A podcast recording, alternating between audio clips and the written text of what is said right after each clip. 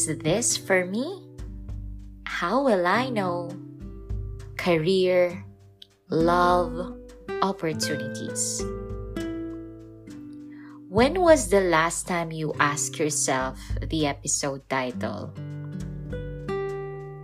When I am in my early 20s, actually hanggang ngayon, I'm still asking this question. Sometimes, is it for me? Is this what's meant for me? Is this the best thing for me? I remember those times when I wanted something so bad, but I failed like multiple times. if merong kanta na babagay dun sa nararamdaman ko at naranasan ko na yon, that would be the song Gusto ko ng bumi. Yon. I failed also. Hindi ko kasi siya kayang abutin and kawawa naman yung eardrums ninyo. Anyway, the same question, how would you know that it's for you? That it would be the best thing for you? How I wish I would know the moment when I'm doing my best to achieve a specific goal so that I would know if I should stop or if I should continue, things like that. The closest people that I know, they know na mahina ako sa stress. I mean, ayokong nasa-stress. Sa bagay, sino ba namang tao ang gustong ma-stress, diba? Pero ever since I was young, I have known this myself. Kaya ko lang yung healthy na stress. Pero yung so much stress, nasi-stress talaga ako literal. Very obvious. During my elementary years, I wanted to compete in lots of different school contests. Hashtag competitive. Kasi kapag recognition, meron kang medal eh. Tapos, meron kang separate na medal for dun sa nakuha mo dun sa district at saka sa school niyo. So parang feeling ko nakaka nakaka-boost ng self-esteem yon yung pag marami kang nakukuhang medals nung time na yon. But what's memorable for me was the sports fest because personally, I'm not sporty. Wala akong alam na sports. Actually, Jackstone. Yun yung alam ko. so, nung nag-sports na, sports fest na, time to choose kung anong magiging sports mo, wala akong mapili and I don't know what sports to try. Sa volleyball, hindi ko tinatamaan yung bola. Pero take note, marunong ako mag-serve. Pumapasok yung serve ko. Pero pag malapit na yung bola, hindi ko siya tinatamaan. So ano yon hanggang service lang ako. sa badminton naman, mabagal akong kumilo. So baka matapilok na lang ako every now and then. Sa table tennis naman, di ba kailangan tumatalbog yung bola doon? Hindi ko rin siya magawang laging tumatalbog. So, problemado ako, stress ako. So, my tita suggested trying chess, a board game. Sabi niya, nakaupo ka lang dito, mag-iisip ka lang. So ako naman, kasi nga, um, wala akong sport, sabi ko, sige, mag-chess ako. So nag-start akong mag-chess. What's memorable in this experience was that, nung makikipag-compete ako, sobrang nafe-feel ko yung pressure. Kasi, yung teacher coach ko, hi Ma'am Rams, siya yung parang overall in charge dun sa district um, chess competition. So parang pressure sa kanya na magaling dapat yung representative niya. And then, meron akong dalawang kuya-kuya nung LM ako na sila yung nakalaro ko sa chess, sila yung nag-train sa akin, kay Mark Joseph, tsaka kay Carlito. Sila yung nagturo sa akin. So, nandun yung pressure na maraming, minsan nakaka-pressure yun, no? yung maraming sumusupport sa'yo. Wow, marami, tatlo. Pwede na rin. Anyway, edi, ayun yung experience. Tapos, nung maglalaro na, nung contest proper na, believe it or not, ang kalaban ko, yung younger sister ko. So, I was grade 5 back then, tapos siya grade 3. Ang moral support naman niya is yung lola ko.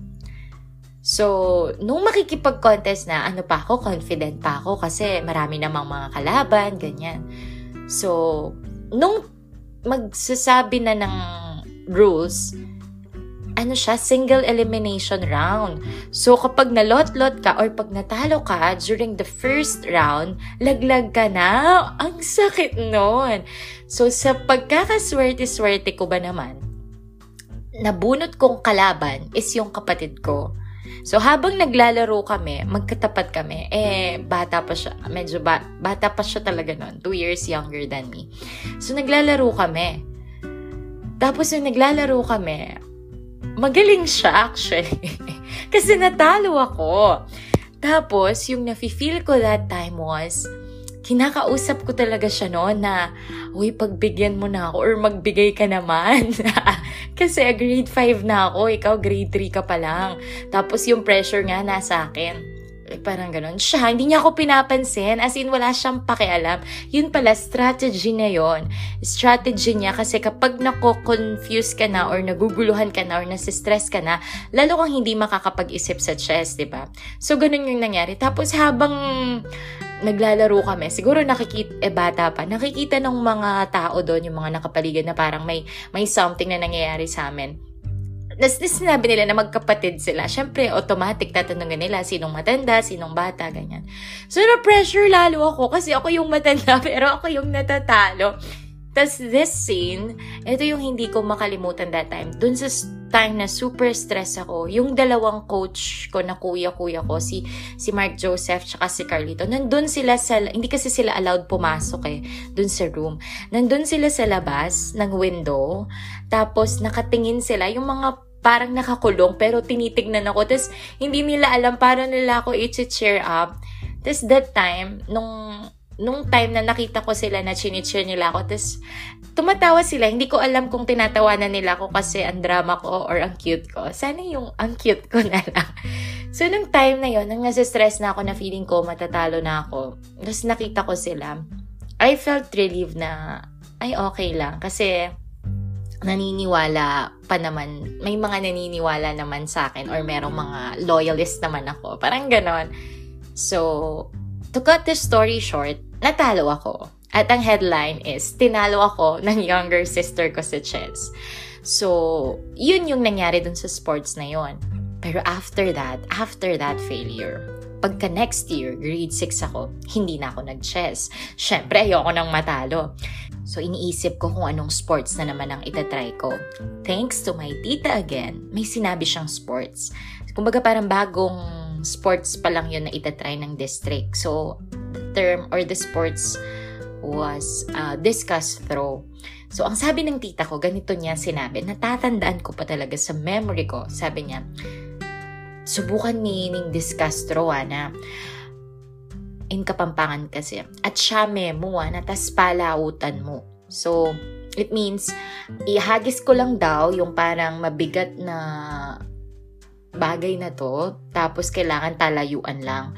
Provided na yung pagkakahagis ko is smooth siya, yung hindi pagilid kasi para siyang plate. So kapag pagilid siyang tumama sa sa lupa, hindi siya counted. So kailangan uh, smooth yung pagkakahagis. Tapos sabi niya pa, konti lang ang mga sumasali doon. So ako, syempre nandun ako, ang goal ko kasi is magkaroon ng medal. so yun yung kinuha kong sports. Luckily, super supportive yung elementary school ko naman. Ako nga yung pinag-represent uh, nila doon sa game na yon. Tapos nung mag-game na, haha, lima nga lang ata so sigurado nang may place na. Hulaan nyo kung anong place ako. Well, first place ako. so, nanalo ako that time. Pero, nung time na yon it doesn't mean na nahanap ko na yung sports for me. Kasi after noon, hindi ko naman na siya tinuloy. So, hanggang ngayon, wala naman ako na-enjoy na sports. So, baka meron kayong masasuggest anong sports ang pwede kong itry. Ayun. So, that was during my elementary years. Ayoko na stress talaga. Pag nasa-stress ako, nawawala ako sa goal. And then, um, when I graduated high school, college this time, another decision making time, I remember I had a hard time choosing a school. Since my parents live in Makati, they wanted me to study there. I tried. I took an entrance exam and I passed. Wax, hashtag competitive. Pero, I feel like it's not for me. It's like, I can't be myself there. Paano kasi, no, yung tatay ko, mag exam pa lang ako noon. Nasa kanto pa lang kami ng Micros, yung kantong paglabas ng bahay namin. Sabi niya, wag ko daw ilabas yung phone ko. Paano ko makikinig ng music habang nagbabiyahe? Tapos sabi niya, wag daw akong maghikaw. Diyos ko Lord, yung ganda ko sakto lang. Paano pag naalis pa yung hikaw ko? Eh di makakabawas. Tapos sabi niya, wag daw akong mag-sightseeing. So feel ko, parang, paano naman yung everyday feels ko na para akong nasa music video kung araw-araw, bawal ako mag-sightseeing. Kumbaga, dapat daw bilisan kong maglakad. Eh, minsan pa mo, feel ko, rumarampa ako pag naglalakad. So, na-stress ako na naman. So, day one pa lang, na-stress ako. So, eventually, I didn't study in Manila. I tried another school, but I guess my heart belongs here in Pampanga. So, I chose the University of the Assumption. Back then, I really felt like I'm home. I survived. Yay! So, that was it. That feeling na parang nakakalma ako. That was it. For me, that was the sign na, ah, this was the school. So, eventually, nag-graduate ako ng college sa Assumption and then nag-graduate ako ng uh, graduate studies sa, Assumption din. So, yeah. When I started working, I was 19 then, but 20. Pressure for your first job. I tried applying to companies, to government agencies, but I didn't wait. I chose the one closest to my heart to work in a local radio station and host a program. Like two days after graduation, I already started working here. And I think it's the best first job for me because I learned a lot there and I and I did what I want to be a radio DJ to be heard. And that's amazing. So, back to the question how would you know if it's for you? I really don't know the answer, the exact answer, but as for me, based on my stories ever since I was young, if it makes me happy and if it doesn't make me stressed, like super stressed, and if I can be myself, I think that's for me. But it doesn't mean that I didn't experience hardships. I did. I had lots of rejections too. It's just that the things that I love felt like binigay, yung parang meant to happen. Parang the stars aligned. Parang isa siyang event na nakaset up na lang lahat and then you just have to walk and then that's it. Disclaimer I also have a friend. When we share stories like this, we have different point of views regarding this one. So, disclaimer we have different stories. Sabi nga nila, different perspectives. So, so some stories are not like this. I remember back then, one of the items on my bucket list is to be a speaker to be specific, graduation speaker, guest speaker. And then, because I always choose the quote unquote easy path, I ask myself, paano ako magiging guest speaker? Wala akong inspiring story. Ba kasi yung mga um, successful people, galing sila sa yung maraming rejections, maraming downfalls, tapos rise, nag-rise up sila, something ganon. Haven't thought that my stories like this would be the reason for me to have my podcast episode too. If you're going to ask me, should it be the easy way or the hard way? I think it depends on what makes you happy, what makes you feel at your best, and what makes you feel fulfilled. This works for me. I thought I always chose the easy way, but I guess it's more than that. Maybe if I am at peace, then I can say it's for me. If it doesn't weigh me down, if it makes my life more meaningful, I guess that's for me. So, hey, this is Sarah. Thank you for listening. I appreciate it so much. If you have anything to say, sana magaganda. you can always send me a message at, at S-A-H-M-A-E-L-U-G-T-U on Instagram. Thank you so much for listening. I hope you enjoyed podcast episode 2.